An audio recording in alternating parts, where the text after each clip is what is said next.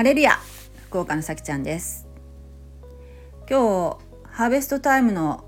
中川牧師 YouTube チャンネル見ていて、えー、面白い例えをされてたんですけれども日本の車のメーカーでトヨタっていうところがありますよね。それとドイツの BMW の車の作り方についておっしゃってたんですけれどもトヨタという自動車会社は例えばもう車のデザインから内装からもう顧客の意見とかニーズに合わせた車作りをするのだそうです。えー、ドリンクホルダーの位置とかを、えー、客さんがいやもうちょっとこの位置の方がいいんじゃないかっていう意見があったらそれをその車作りに反映させたりしてそのお客さんのニーズに応えようとするのがトヨタの車作りなんだそうです。一方 BMW はそういうことは一切なくてそういうトヨタのやり方を見て「ふん」って笑うそうなんですよ。でも自分たちは車のことはもう全て分かってる自分たちはもう車の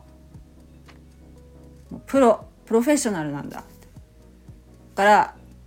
自分たちがいいと思うものを作ってお客さんに提供するというのが BMW のやり方なんだそうです。でその BMW がある時新車を発表してそれは若い人に向けて作ったスポーツカーだったそうなんですけどもそれがすごい批判を浴びたそうなんですね。ところが BMW はもうこの車の良さがわからない人は乗らなくて結構ですというふうに発表したそうなんです。ではクリスチャンはトヨタのような立場がいいのか BMW のような立場がいいのかどっちがいいどっちがいいと思いますか？と中川牧師が問いかけられたらどっちだと思います？中川牧師はクリスチャンは BMW のようであるべきだとおっしゃっていましたつまり聞く聞き手のニーズに合わせて聖書を変えてはいけない聖書そのままを大胆に伝えるべきだとおっしゃったんですね。私は本当にそうだなって思いました。というのはいつもあの私はいつもっていうかね毎週教会に行ったりあるいはいろんな牧師のメッセージを聞いたりするんですね。そういうのがすごく好きなんですけど、えー、YouTube でねもう本当にたくさんのメッセージを聞くことができる時代になりました。特にコロナ禍、えー、そのインターネット礼拝というものがねすごく一般的になったので、えー、自分のところの教会のねメッセージをその自分あの教会に来た人だけではなくもう全世界の人がに公開している教会が結構今あるんですね。だからえー、もう本当にどいろんな教会の礼拝をね見ることができるっていうのは本当に恵みだと思ってるんですけれども、えー、たまにですね、えー、これは聖書の内容を曲げて伝えてるなっていうメッセージに本当にたまにですけどぶつかるんですね。こんなこと言ってると思って例えばね救救われるためには心に信じて口で告白することによってえー、人は救われるんですね。それを例えばその教会にしっかり来てそして礼拝を捧げ、えー、奉仕に励むことが大事だって言っている牧師がうん、それがないと救われないっていうふうなことをメッセージをしている牧師がね YouTube で見かけたので本当にびっくりしたんですね。えー、それと救いは全く関係ありません。そういうことを言ってる牧師はこの方何を勉強されてきたのかなって本当に驚いたんですけれども。あとは私が今まで聞いてきたメッセージで2回あっと思ったことがあったんですけども。それは、えー、よくねここね引用されるメッセージあるんですけども使徒原稿録聖書のね新約聖書使徒原稿録の、えー、16章31節、えー、2人は言った「主イエスを信じなさい。そうすればあなたも家族も救われます。っていうところがあるんですね。これ前後読むとえパウロが使徒パウロがね投獄投獄された時に、えー、真夜中に賛美の歌を牢獄でね歌っていると、えー、突然大地震が起きて牢が開いて脱走できるような状態になるんですね。ところがパウロたちは脱走せずに、えー、そこにとどまったんですね。でもう全部牢の扉が開いているのを見たローマ兵あローマの兵隊がねびっくりしてあもうみんな逃げたんだと思い込んで自殺しようとしたんですね。えー、囚人を逃がしてしまうってことはローマ兵という看守ね。看守が囚人を逃がしてしまうっていうことはもうその看守の死を意味するのでもうもう死ぬ自分で自害しようとしたんですね。それをパウロが止めて間一髪看守は自殺をせずに済んだんですね。でその後その看守はその夜中のうちに、えー、傷ついた毛がもう本当にムチ打ちされたような状態だったので、えー、手当てのために一度家に連れ帰って夜中にね。そして手当てをしてでその時に家族にも福音が伝えられて家族全員がその監視の家族が違法人ではあるんですけれども救いに至ったというシーンで言ったセリフですね。2人は言った「主イエスを信じなさい。そうすればあなたも家族も救われます」これをメッセージのところにメッセージで取り上げる牧師何人か聞いたことあるんですけれどもその方たちがですねあこの聖句を取り上げて一人その家族の中で一人イエス・キリストに信仰を持ったら他の家族も自動的に救いのみ救いに至るというメッセージなんですよ。もう絶対そんなことないんですよねそんなことを言ってるわけじゃないんですよね。確かにその家族一人が福音を聞いて救われますよねそしたらその家族はその親族の中で唯一の救われた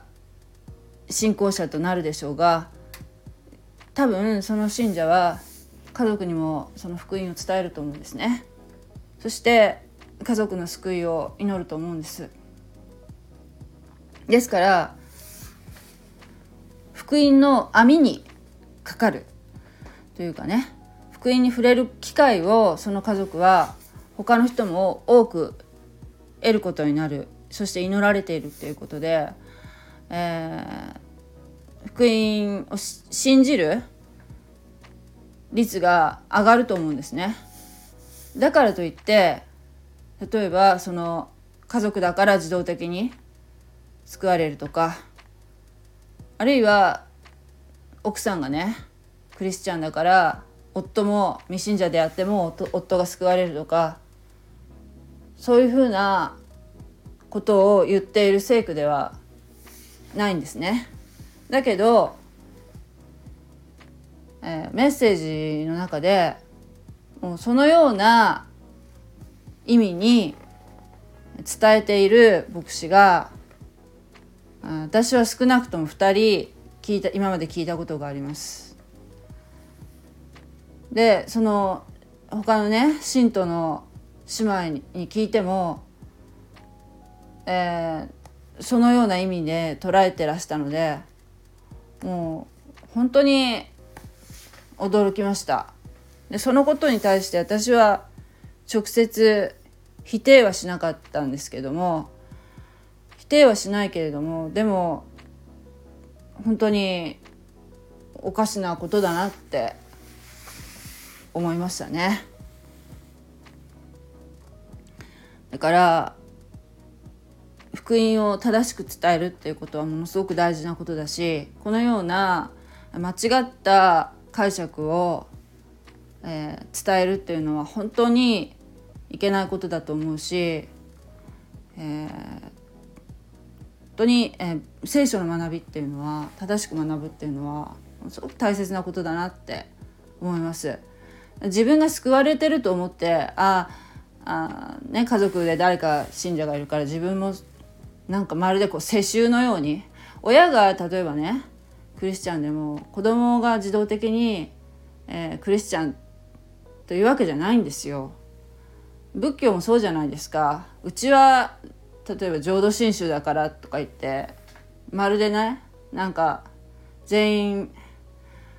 えー、浄土真宗みたいなつもりの方いらっしゃると思うんですけど、まあ、浄土真宗とかそういうお寺とかはねそういうものかもしれないけどクリスチャンも多分ヨーロッパとかそう、うん、多いと思うんですよ。そういう名ばかりのクリスチャンっていうのはね。福音は信じてない。福音っていうのはつまりイエス・キリストが、えー、私たちの罪の刑罰罪のための刑罰の身代わりとして十字架につけられ墓に葬られ3日後によみがえった。というのが福音ですよね。でそれを信じるとその時に、えー、精霊がその人の中に宿ってその瞬間ね信じた瞬間に精霊が宿ってその人は救われるということなんですけれどもそこをですねあの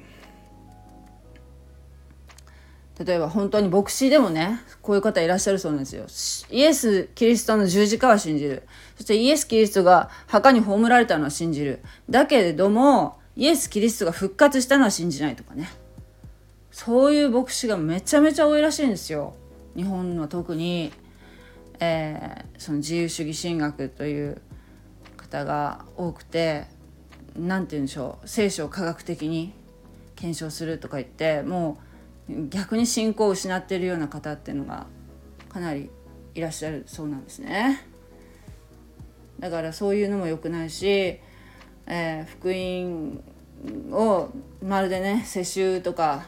家族間でねその信仰をね、え、信じてなくても例えばその信仰者がいるから他の人も影響を受けて、えー、みんなまとめてクリスチャンだと言ってるとかいうのもね本当におかしなことだし一人一人の関係なんですね神様との一人一人の関係。だからそういうやっぱりクリスチャンっていうのはね厳しさがありますよね。えー、マタイによる福音書10章の34節、えー、からね39節にこういう御言葉があります。えー、私が来たのは地上に平和をもたらすためだと思ってはならない。平和ではなく剣をもたらすために来たのだ。私は敵対させるために来たからである。人をその父に娘を母に嫁を姑にこうして自分の家族のものが敵となる。私よりも父や母を愛する者は私にふさわしくない。私よりも息子や娘を愛する者も私にふさわしくない。また自分の十字架を担って私に従わない者は私にふさわしくない。自分の命を得ようとする者はそれを失い私のために命を失う者はかえってそれを得るのである。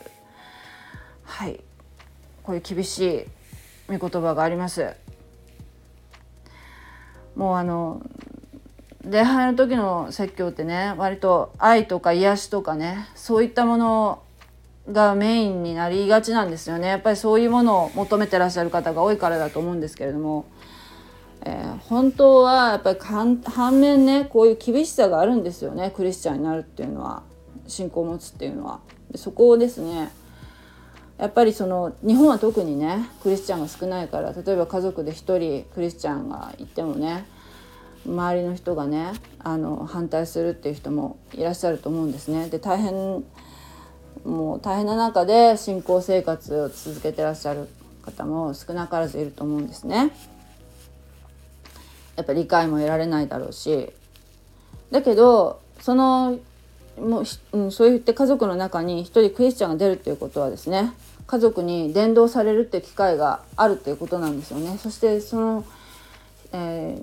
ー、クリスチャンは本当に家族のためにみんな祈ってると思うんですね。救われるっていうのは本当に嬉しいことでもう本当にもう何よりの恵みなんだけれども、えー、反面ですね胸にすごく痛みを覚えるんです。それは、えー、自分は救われて天国に行けるけど、えー、自分の親とか子供とかねが信じない限りはその人たちとはもう、えー、死後ね会うことはないわけですね。だから本当に、えー、信じてほしいと思ってみんな願って祈るわけなんです。でもねなかなかやっぱり理解を得るのは本当に大変なことなんですね。あ、もうね死ぬ直前にもうね死んだ人とかは先にね例えば死んだ人がどこに行ったかっていうのは私たちには分かりません。ひょっとしたらその人は人生のどこかで福音を聞いて死ぬ瞬間に信じたかもしれない。だって分からないでしょ？その人が。でその死ぬ瞬間にひょっとしたらイエス様が現れたかもしれない。うん、現うん、現れてないかもしれない。そこは分からない。その人が死後どうなったかっていうのはね。だから意識がはっきりして判断力がある時に信じるっていうのはすごく大事なことだと思うから私も本当に、えー、折を見てね家族に福音を伝えるようにねしてますね。福音を一旦伝えたらあとはもう福音の言葉っていうのは生きているのでその人の心の中で必ず芽を出すと信じてます。だけど神様は人間をロボットのようにお作りになってなくて、えー、自由意志というものを与えられました、えー、自発的な信仰というのが神様に喜ばれることなんですね。強制されて信仰しても信仰すると言ってもそれは嘘なので神様は全く受け取られません。から本当に心から福音というのは信じるものではないといけないので、えー、自称クリスチャンと言ってる方でも福音を一つでもその3つのうちの一つでも信じてない方っていうのは本当は救わ救われてないんですね。はい、えー、もうそういうことですちょっと長くなりましたけれども最近ちょっと思ったことでした。本当に、えー、聖書の学びというのはもうえー、本当に面白いしもう尽きることのないすごい、えー、もう本当聖書というのは生き物のような誠に不思議な本だと思います。興味のある方はですね是非読まれたらいいと思いますしあと、えー、ハーベストタイムというね福音派の、えー、中川牧師の公開説教というのがね YouTube で見られますので、えー、もしね興味のある方ハーベストタイムというチャンネルを探して聞かれることをお勧めいたします。はい、長くなりましたけれども 最近つくづく思ったことでした。はい、ありがとうございます。God bless you. またね。